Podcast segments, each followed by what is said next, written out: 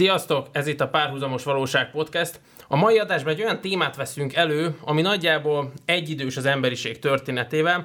Az elmúlt évszázadok során sokat változott, sőt elmondhatom, hogy rengeteget változott, azon, azonban nem biztos, hogy a jó irányba halad. Ez pedig nem más, mint a politikai kommunikáció és a közbeszéd állapota helyzete. Mai beszélgető partnerem szokás szerint Apkorovics Joca barátom. Sziasztok, üdvözlöm a hallgatókat! És ismét meghívtunk egy olyan embert, aki ért is a témához velünk ellentétben, ez pedig Szűz Zoltán, médiakutató. Szia, köszönjük, hogy elfogadtad a meghívást. Köszönöm a meghívást, örömmel vagyok itt. Azzal szeretném kezdeni a beszélgetést, ami a felvezetőben már elhangzott, hogy gyakran halljuk manapság, hogy a közbeszéd állapota eltorzult. Megváltozott, ez már a politikai pártok, a parlamentbe és a parlamenten kívül, míg az emberek Facebook kommentbe csapkodják, ütik egymást, és guztustalan stílusban beszélnek ö, egymással és egymásról. Azonban én gyakran érzem azt, hogy ez nem volt másképpen száz évese, meg 200 éve, meg 500 éve, csak egész egyszerűen akkor az emberek másként beszéltek az utcán egymással, máshogy viszonyultak a rokonaikhoz, tegyük föl mondjuk száz éve mindenki nagyjából magázódott, és akkor magázó stílusba zavarták el egymást a, a fenébe, míg, míg most mondjuk ez tegezésre váltott. Hogy látott ezt a kérdést? Én trendkutató is vagyok, ami borzasztó jól hangzik, és egy kényelmes helyzetben mindig a legújabb ugye, jelenségekre szoktam figyelni. Az az igazság, hogy én úgy gondolom, hogy igazad van, mert hogy a, a történelem az egy, egy folyamból áll, nagyon sok folyamból, és valami egyszer csak megerősödik, mondjuk folyó lesz belőle. Tehát ugyanez történik a kommunikáción belül, vagy, a, vagy mondjuk a médiának a, a, a területén is. Tehát adott esetben a, a megnevezések változtak, illetve az a mennyiség, az a kritikus tömeg, aminek köszönve azt erről beszélhetünk most mi. Ugye mindennapi tapasztalat az, de itt már a 2000-es éveket is említhetnénk, amikor én elkezdtem tanítani még doktoranduszként, akkor, akkor voltak ilyen kísérleti kurzusaim, hogy online irodalom és így tovább, és nagyon gyorsan a kommunikáció felé elmentem, hogyan kapcsolódik ez a politikai kommunikációhoz. Úgy, hogy már akkor megfigyelhettük, hogy a fórumokon Magyarországon a vita kultúra az hát a békasegge alatt van. Tehát, hogyha valaki egy nagyon békés fórumon megkérdezte, hogy tavasszal mit érdemes a balkonlátába ültetni, akkor az első komment az az volt, hogy muskátli, és a negyedik, ötödik pedig az, hogy te rohadjál már meg, hogy nézel ki, és különben is a, a, az édesanyádról kellene itt beszélni, és nem a balkonról, mert hogy neked van balkon, ahogy nem szégyeled magad, és így tovább.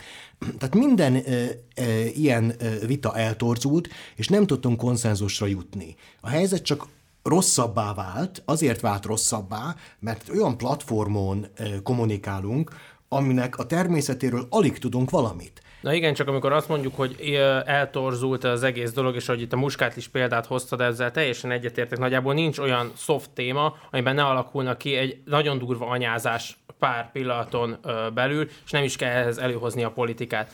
Ez szerinted inkább azért van, mert végre vannak olyan felületek, ez már a fórumok időszaka, a Facebook időszaka, bármelyik időszakot nézzük, ahol végre ö, egy más karakter lehet, szóval eltűnik az arcod, eltűnik a neved, és úgy oldódnak föl a gátlásaid, ahogy normál esetben ez nem oldódna föl egy kocsmába, egy személyes vita során, egy újságíróként, ahol mondjuk valóban leírásra kerül a neved, viszont itt az, hogy te foci anyu 92 leszel, ezzel te bárkit elküldhetsz bárhová de egy párhuzamos valóságok alakulnak. Én nagyjából úgy tudom elképzelni. Ugye milyen jól bevezettem ezt? Óriási jól. Brilliant, köszönöm szépen, majd akkor a, a díjakról beszélünk. Tehát, hogy az az igazság, hogy ö, hogy ez az állapotot kicsit egy ilyen bódult állapothoz tudnám hasonlítani. Tehát akkor, amikor valaki belehelyezkedik online térben egy adott szerepbe, akkor úgy érzi egyrészt, hogy nem látja azt a másikat, akivel vitatkozik, nem tudja, hogy kiről van szó, és sokkal durvábban kommunikálhat. A technológia adott egy olyan lehetőséget, ami korábban nem állt rendelkezésre.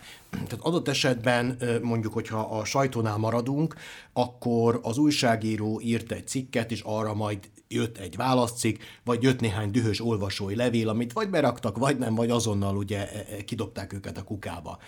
Nem, a Web2-ben már mindenkinek van ugye hozzászólási lehetősége, és nagyon fontos, hogy minimális az a technikai korlát. Tehát mi az, ami meghatározza? A szoftverek és az algoritmusok.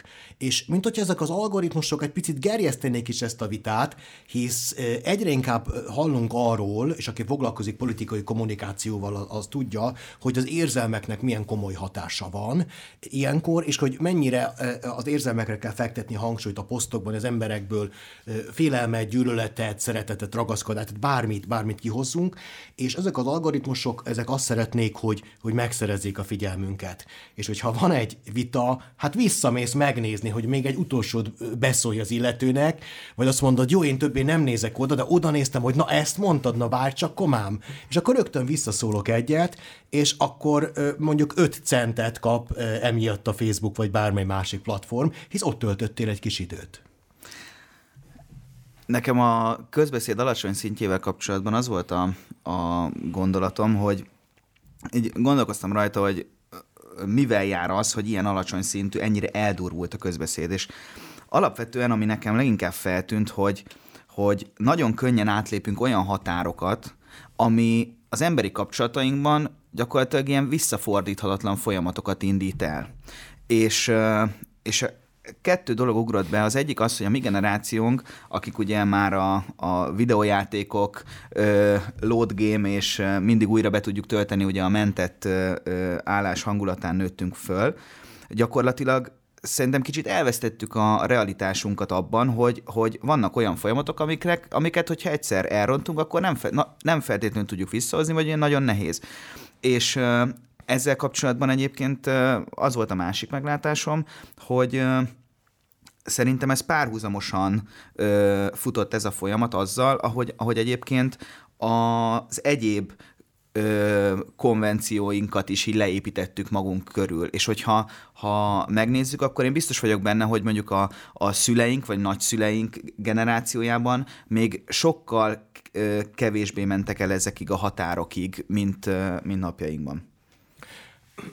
Ez pontosan így van, egyrészt ezt tanítanod kellene, a másrészt pedig, ugye, tehát én, én, kérlek, kérlek. Tehát, hogy az, az az igazság, hogy, hogy itt megint az történik, hogy a technológia az kiterjeszt minket, augmentál minket. Tehát az augmentáció, ez több téren észrevehető. Korábban elképzelhető, hogy életünk során öt embert bántottunk, vagy tizet séri, vérig sértettünk, hogy az, az utcán hogy elfordította a fejét, és nem köszönt nekünk de most ezt meg tudjuk tenni könnyűszerrel a technológia segítségével több száz emberrel is. Na igen, csak azért azt ne felejtsétek el szerintem, hogy amikor mi itt arról beszélünk, hogy ilyen verbális uh, sértések, odavágások mi egymás, hát pár száz évvel ezelőtt, vagy most nem akarok itt a történelemben elveszni, de hogy konkrétan megtörtént az, hogy uh, hogy párbajra hívták egymást az emberek. Tehát azt gondolom, hogy amikor ma párbajra hívnánk valakit, az a sokkal durvább dolog, vagy akkor párbajra hívni valakit, sokkal durvább dolog, mint, mint az, hogy én most, én most valakinek leírom, hogy a profilképed is milyen, milyen csúnya vagy. Tehát, hogy azért, azért ezt ne felejtsük, amikor te azt mondod, hogy 5-10 emberre került konfliktusba, hát azért, azért azt gondolom, hogy az, ott a párbajnál, ott az egy, az egy rendszeres dolog volt, hogy megsértettél, vagy ránéztél úgy a feleségemre, vagy akármi, akkor na, akkor gyere, ezt rendezzük le ilyen módon. Igen, de azt ne felejtsétek el, hogy egy párbajnál neked ott vállalnod kellett a véleményeddel a konfliktust, majd utána ezt elrendeztétek. Igen. És ehhez képest, ehhez képest most ugye gyakorlatilag a közbeszéd az nagyon eldurvult, és ehhez, ehhez ezzel ö, ö, párhuzamosan viszont a, a fizikai vagy erőszakos hangulat, meg szerintem egy kicsit túl van misztifikálva. Tehát olyan dolgokat kimondanak ma az emberek, amiért régen joggal járt volna egy pofon. Ma ezt gond nélkül szídják az emberek egymás anyját, meg még tényleg cifrább dolgokat, viszont, viszont hogyha te egy picit indulatosabban reagálsz valahol, akkor például a nyilvánosság előtt te azzal rögtön hitelteleníted magad. Tehát itt külön kell választani a hagyományos médiát és az által generált nyilvánosságot és a social médiát. Ez, ez nem egy egyenrangú történet, ugye úgy kell elképzelni, hogy a hagyományos médiában te reflektorfényben vagy, és ha bármi itt olyat teszel, ami a konvencióktól eltér, akkor az ellenérdekelt fél az fel tudja nagyítani, és akkor, akkor ebből indul egy politikai diskurzus. Aztán vagy az lesz a vége, hogy az illetőt eltávolítják a közbeszédből, vagy ő visszavonja magát, stb.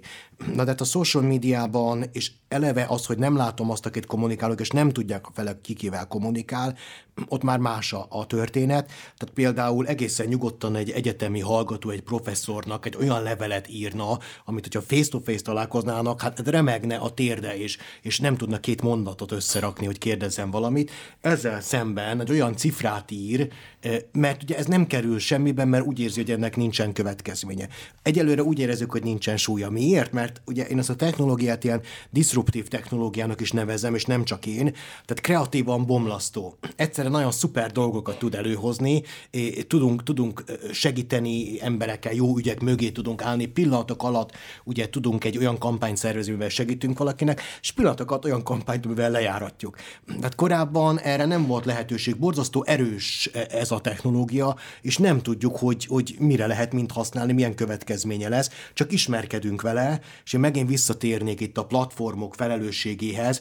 Hát, hogyha ugye korábban megsértettél valakit, kihívtad párbajra, ott azért az benne volt, hogy, hogy téged lelőnek, vagy leszúrnak, vagy, vagy sántítasz életed végig. Tehát, és akkor utána, utána pedig ugye ember, emberkedjél majd. Tehát úgy, úgy végig gondoltad.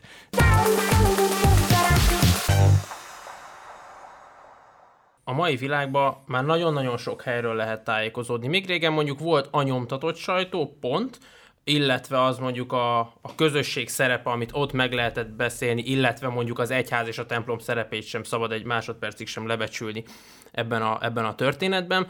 Ma viszont a telefonunkon, a számítógépünkön, a rádióban, a televízióban, még mindig a printlapokban, nagyjából bárhol bármennyi információt meg lehet szerezni. Mégis azt gondolom, hogy az emberek tudása, vagy azt mondom, hogy általános ö, ismeretanyaga jelentősen ö, kevésbé széles, mint volt mondjuk x idővel ezelőtt, amikor volt kétféle ö, napilap, vagy háromféle napilap, jobboldali, mérsékelt, baloldali, azt ő elolvasta, ától cettig tudta, hogy ott mi van, ugyanúgy véleménybuborékok voltak, mint ma, csak ma me elolvassuk a szalagcímeket, a Facebookon pörgetjük, pörgetjük, pörgetjük, és igazándiból valós információ nem jut el azt gondolom az emberekhez, csupán ilyen a viták nagy része is úgy működik, hogy szalagcímek alapján vitatkozunk, miközben lehet lehet, hogy az egész egy félrevezető, az egész egy szándékos félrevezetéssel készült, hát ha nem is álhír, de álhír közeli dolog. Hogyha megnézzük azokat a, a, a technopesszimistákat, mint mondjuk Manfred Spitzer vagy, vagy Nikolás Kár, akik eh, azt mondják, hogy elbutulunk. Ez, ez miért van? Ez azért van, mert olyan információs túltelítettségben élünk, amit mondtál, hogy odáig jutunk el, hogy mindenről szeretnénk egy kis pöti dolgot tudni, és akkor mindenhez már hozzá tudunk szólni, de, de a mélységében már nem ismerjük meg a dolgokat. Erre kényszerít minket a technológia. A fear of missing out az borzasztó erős. Tehát amikor megkérdezik egymást, te azt láttad, te azt hallottad, mit tudsz róla, akkor rákeressünk a Google-ban, megvan ott az első találat, és akkor nagyjából ezzel már meg is vagyunk. Tehát belekerültünk. És akkor egy... már rögtön jól informáltnak tűnsz. Jól, így van, így van.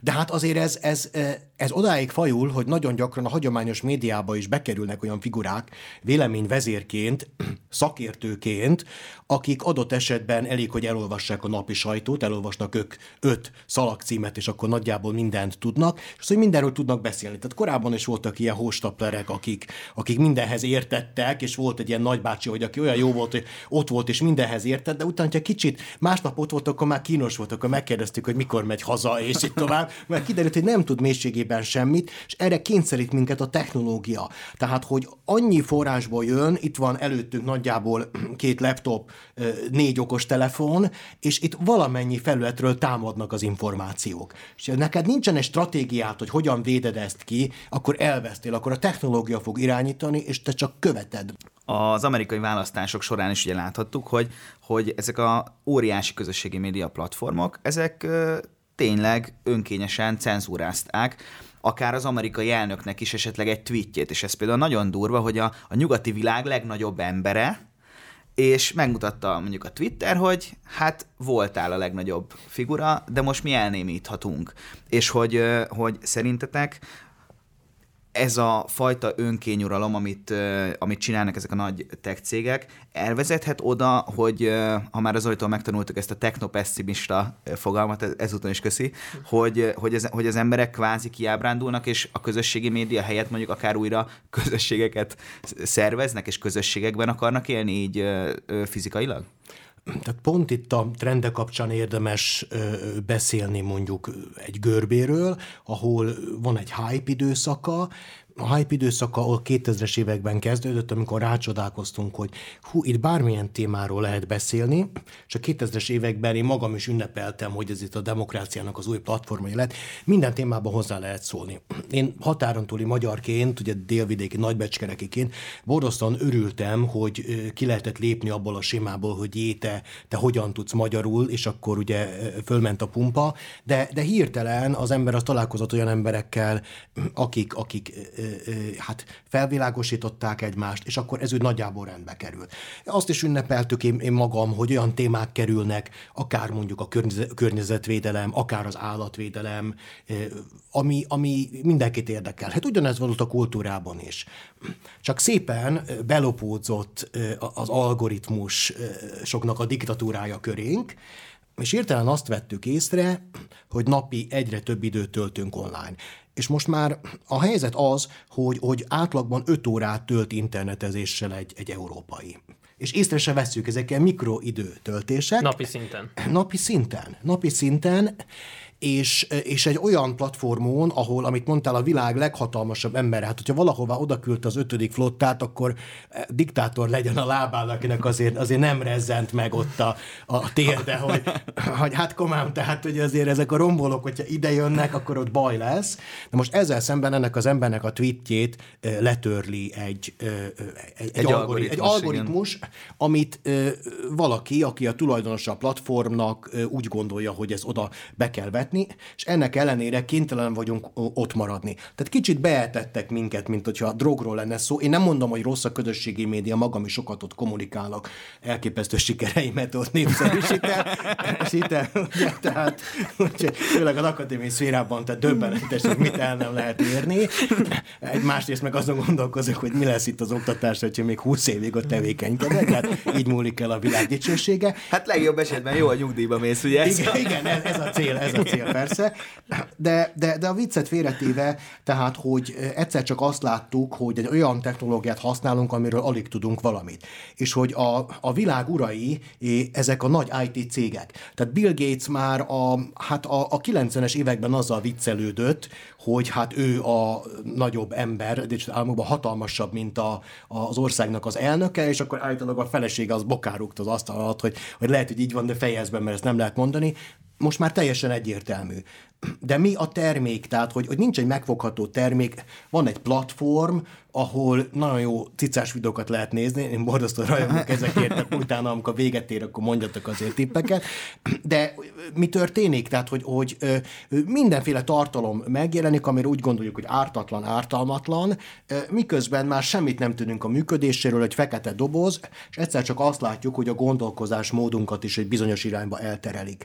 Tehát adott esetben kellene szondázni a tizenéveseket, hogy ők mit tapasztalnak mondjuk az aktuális politikai eseményekből, akár a világban, és azt fogják tapasztalni, hogy, hogy Trump elnököt bohócként mutatják be, mert hogy a social médiában ez terjed el. És ők csak odáig fognak eljutni, ami, amit mondtál, hogy hát a felszínen látják ezeket a képeket, nem fognak utána menni, hogy mi történik. Tehát nem a demokráciát kell itt ünnepelnünk, nem is kell temetnünk, várjuk meg, hogy a produktivitás görbéjén mondjuk mi, a, bocs, bocsánat, a fensíkján mi marad meg. Tehát vissza fog ez zuhanni, és, és az a kérdés, hogy meg fog-e születni születni az emberekben az igény, hogy keressék a hiteles tartalmat, vagy hogy, vagy hogy egy, egy csömör kialakul-e bennük, tehát fizikailag rosszul leszünk, amikor már görgetjük a Facebook feedet a végtelenségig, de nem tudjuk abba hagyni. Na, ezt a hármat még megnézem. Hú, itt már megint akció van? Hát ezt nem hiszem el. Mit csinál az a kutyus? Hogy visszahozza a labdát? Nem hiszem el, ez beszél? Igaz lehet ez? És akkor ebbe, ebbe, erre a témára rákapcsolódó kicsit próbáljuk meg elterelni ezt a politikai kommunikáció irányába. Mert amikor te azt mondod, hogy te nagyon szereted a cicás videókat, akkor felvetődik bennünk a kérdés, hogy szavazna-e bárki azért a, a akármelyik politikusra, mert ő nagyon jó cicás videókat tesz föl a Facebookjára. Ugyanis azt gondolom, hogy az elmúlt időszakban, az elmúlt jó pár évben elindult egy olyan hullám, hogy a politikusok nyilván népnyelvén beszélni, nyilván kicsit populistának lenni, nyilván a, az emberekhez közel kerülni, ez még oké okay is, de az üzeneteket nagyon-nagyon nehezen tudják átvinni. A szériőz témák egész egyszerűen untatják az embereket. Nem fogja elolvasni, hogy mi a politikai pártnak a, a, a politikai célja, a témái, hogyan reformálná meg, vagy reformálná meg ezt vagy azt, hanem egyre inkább az van, hogy Jakab Péter fölrak a fiával egy képet, Jakab Péter fölrak a cicájáról egy képet, akkor a másik politikus fölrak a kutyájáról, és amikor azok mondjuk 8-10 lájkot elérnek, akkor vajon elhihetjük azt, hogy, hogy ez igen, ez a politikusnak szó, hogy á, nagyszerű ember vagy kiváló lennél miniszterelnöknek, vagy ez csupán egy ilyen, egy ilyen mellékes manír, és igazán a politikának az ilyen jellegű bulvárosodása történik itt, és ez politikai hasznot nem hoz hogy kell ezt szerinted elképzelni? Nem hoz politikai hasznot, de, de egy ilyen kényszerpályára álltunk. Én még nem tudtam volna elképzelni, akár tíz évvel ezelőtt sem, hogy komoly politikusok beleállnak ebbe a bulvárpózba, és hogy az életüknek azt a részét mutatják meg, hogy ők hogyan főznek, a kutyussal, cicával hogyan kommunikálnak, mi a napi rutinjuk, és valami miatt ugye ez a bulvárosodás, ez, ez berántott minket. Én úgy gondolom, hogy itt a tanácsadóknak is nagyon komoly felelőssége és, és szerepe van.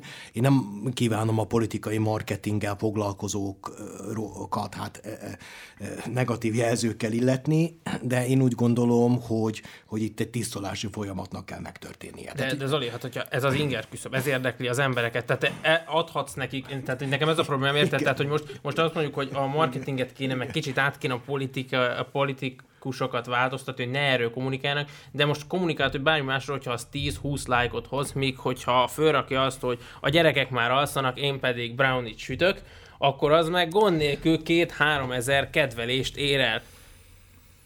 E, igen, viszont Engem az érdekelne, hogy szerintem az nem baj alapvetően, hogy egy politikus a közösségi médiában megmutatja így kvázi az ember arcát, hogy, hogy ő is egy ember, neki is vannak mindennapi gondjai, neki is el kell vinni a munka előtt a gyereket az óvodába, Viszont, viszont szerintetek hol van az a határ, mert, mert azt gondolom, hogy ez nyilván nem egy fekete-fehér téma, tehát valahol kell egy, egy, egy határt húzni, vagy egy határt találni, ahol, ahol még az ember arcát megmutatja, ö, tudunk vele azonosulni, de nem csap át a bulvárba, és, és nem hitelteleníti ezzel kvázi a politikai te- a teljesítményét is tehát igazából, hogyha megnézzünk néhány komédiát, akkor látjuk, hogy a média hogyan tudja berántani az egész komoly embereket, és akkor ők bohócot csinálnak magukból, de ezeket a bohócokat megrágja, és akkor kihajítja idővel. Tehát nagyon könnyű bekerülni egy ilyen bulvárpózba, de utána nagyon nehéz ebből kikerülni. Én úgy gondolom, hogy mindig legyen az a mérce, hogy oké, okay, hogy akkor öt év múlva ezt vállalnám-e, mert lehet, hogy bejön egy új technológia, és akkor mindenki rákat elakadtan, de lehet, hogy az majd kimegy. Tehát, hogy hosszú távon kell építkezni, de erre nincsen megoldás, valóban az inger küszöböt ez, ez éri el.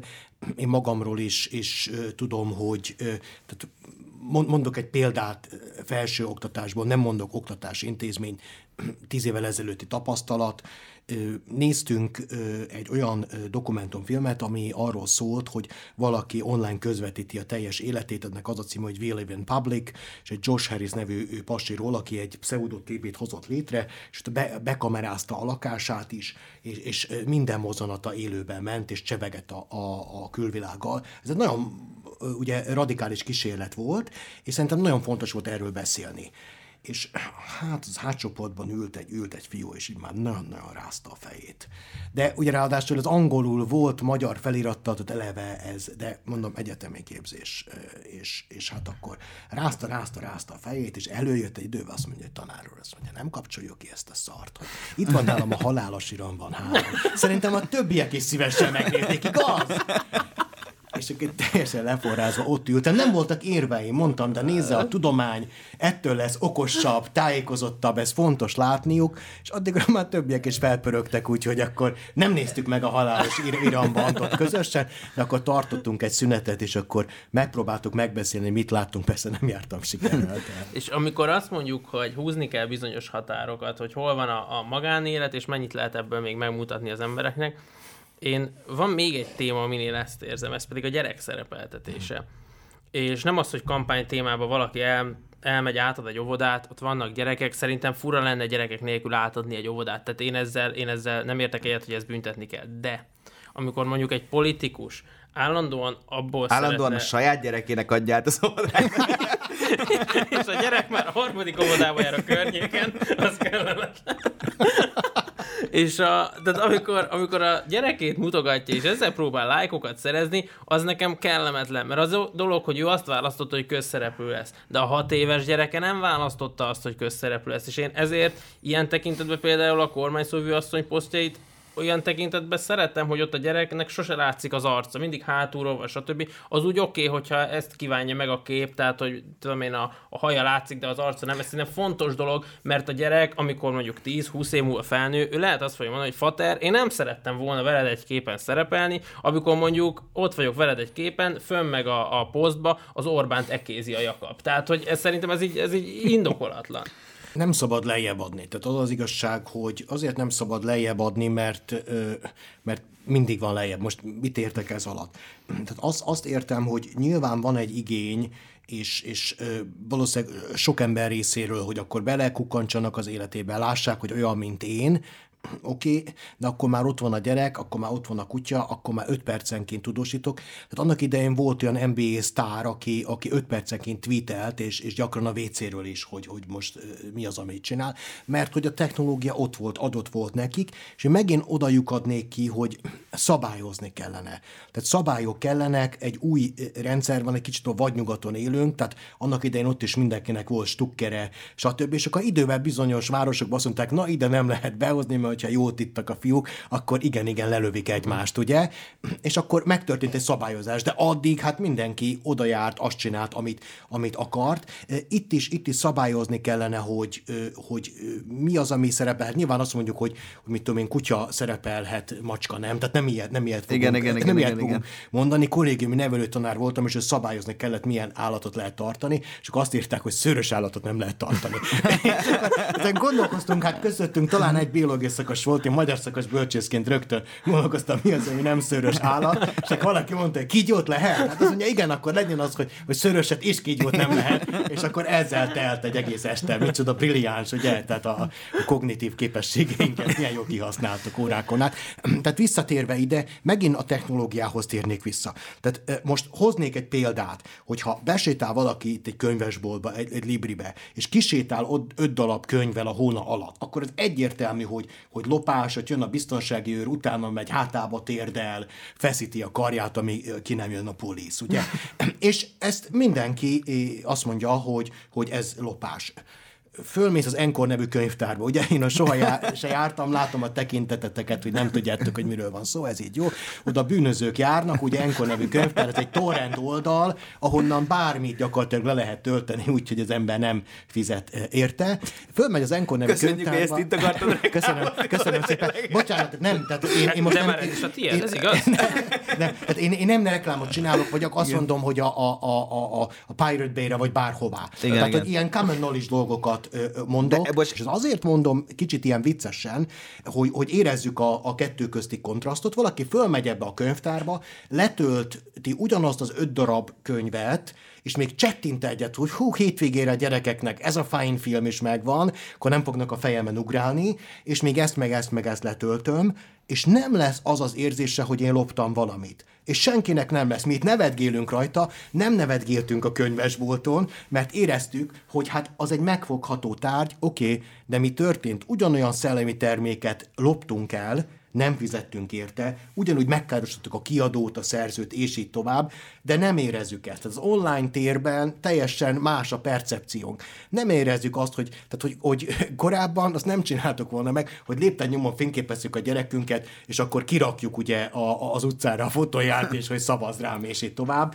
Ez nem működött volna. Most sajnos úgy érezzük, hogy működik. Ezt, ezt el kellene felejteni úgy unblock. Kicsit itt a közösségi médiánál is azt érzem, hogy, hogy a beszélgetést hallgatom mesterséges intelligenciáról, és mondták, hogy a, a szabályozó az mindig baktat a fejlődés után, sose fogja utolérni, és mire leszabályoz egy részt a mesterséges intelligenciában, két-három generációval előbbre járnak, és már sokkal többet tudnak, már éreznek, már, már, már nor, ö, összetetten gondolkodnak mi egymás. Ezt érzem a közösségi médiában is. Tehát mire megpróbálunk valamit leszabályozni, addigra vagy jön egy új platform, mert bármilyen hihetetlen, hogy ebből is új platformok születnek, és, és tolódnak át több százmillió ember egyik platformra a másikra, vagy egész egyszerűen olyan új tulajdonságok jönnek be, amire egy, egy szabályozó nincsen, és talán nem is lehet egyébként felkészülve. Tehát ez... Egy, bocsánat, egy megjegyzés fűznék ide. Jogászként nagyon fontosnak tartom, hogy Geri nagyon rá, rátapintottál, mert pontosan ezért mondjuk azt, hogy a jog az egy dinamikus, állandóan fejlődő keretrendszer. Zárójel bezárva, köszönjük. Igen, tehát ö, ö, folyamatosan ezt tapasztaljuk, hogy új platformok jönnek, és hogy a szabályozás az mindig kullog után, ahogy az ember médiakutatóként is ugye figyeli a jelenségeket, és utólag nyilván okosabb vagyok, hogy, hogy ez hogyan a, a, alakult valami. Én úgy gondolom, hogy általános érvényű szabályokat kell megfogalmazni, amelyek teljesen mindegy, hogy egy platformnak milyen feature lesz, hogy azt ne lehessen kiátszani. Mert most mit látunk évek óta? Azt látjuk, hogy, ha véletlen rajta kapnak egy platformot, hogy mondjuk a személyes adatainkat ellopta, vagy nehogy Isten manipulált minket, hogy, hogy kire szavazunk, mert olyan tartalmakat ad, ad tól felénk. Egy példa, én nem vagyok a, a mulató zenének a híve, de hogyha csak mondjuk... gyakorlója. Csak gyakorlója, igen, csak igen. hajszol. és, és, de hogyha mondjuk, ok, most tegyük föl, hogy olyan járművel közlekedek, ahol nem én határozom meg milyen zene legyen, akar távolsági busz, tehát a sofőr azért szereti az ilyen jobb nótákat, és első alkalommal fölmegyek, még érzem, hogy sérti a fülemet. Van egy ilyen nyomás a fülemben, melkasom is szorít, nem bírom én ezt a zenét. Aztán elindulnak a térdek. és elindulnak a térdek, és egy hónap múlva már azért így csettintek egy, egy, párat. Két hónap múlva már alig várom, na mondom, mikor érkezik már meg, mert lesz egy új melódia. Tehát, hogy ugyanezt történik a manipulációval is, a social médiában, és nem veszük észre. Két videó közé bejön egy olyan, olyan, hogy hú, hát a mi gazdasági teljesítményünk az rémes. És mégis azt látom, hogy azért kicsit nagyobb kocsim van, olyan helyre el tudok menni, ahol még nem jártam, akár Amerikában, akár Magyarországon élek, de állandóan azt olvasom, hogy hát ez így nagyon rossz, akkor már mindenkivel arról Hogy fog érzed? beszélni, hogy úgy érzem, hogy hát ez tényleg nagyon rossz, hát ez tényleg nagyon rossz. Idén jelent meg Szűcs Zoltán a Digitális Pedagógia Elmélete című Hogy készültetek, hiány, hiánypótló ö, alkotás, ehhez gratulálunk. Én És, már le is töltöttem. Zenkor. igen, és, Nem, nem, és hát először is köszönöm, te mert, vagy az egyetlen egyébként akkor.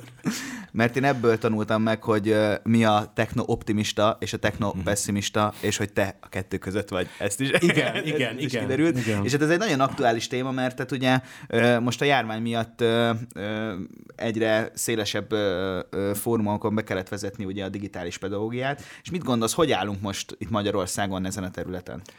Tehát pontosan az tapasztalható, ami mondjuk a social médiánál is, hogy mindig csak követjük a technológiát, és helyette én pedig azt javaslom, hogy csináljunk egy elméleti keretrendszert, nézzük meg, hogy mi a célunk, tehát, hogy sokat nem változott a didaktika, nem megyek bele egy részletekben, mert ugye elalszik a, a, az ember. Tehát az a lényeg, hogy, hogy mindig meg kell nézni a, a, a, a, pedagógiai célokat, tanításnak a célját, mit szeretnénk elérni. És hogyha azt szeretnénk elérni, hogy felkelteni a tanulók figyelmét az órán, akkor használjunk egy olyan applikációt, ami feldobja őket, ami ilyen magas, magas figyelmi eh, állapotba a, a viszi el őket, de utána készüljünk föl, hogy utána, hogyha bármit analóg módon próbálunk nekik átadni, akkor nyissatok ki a könyvet, és akkor a kétszikű növényekről fogunk beszélni, akkor ő már azon gondolkozik, hogy hú, azon a platformon, ahol voltam, mi is volt az a videó?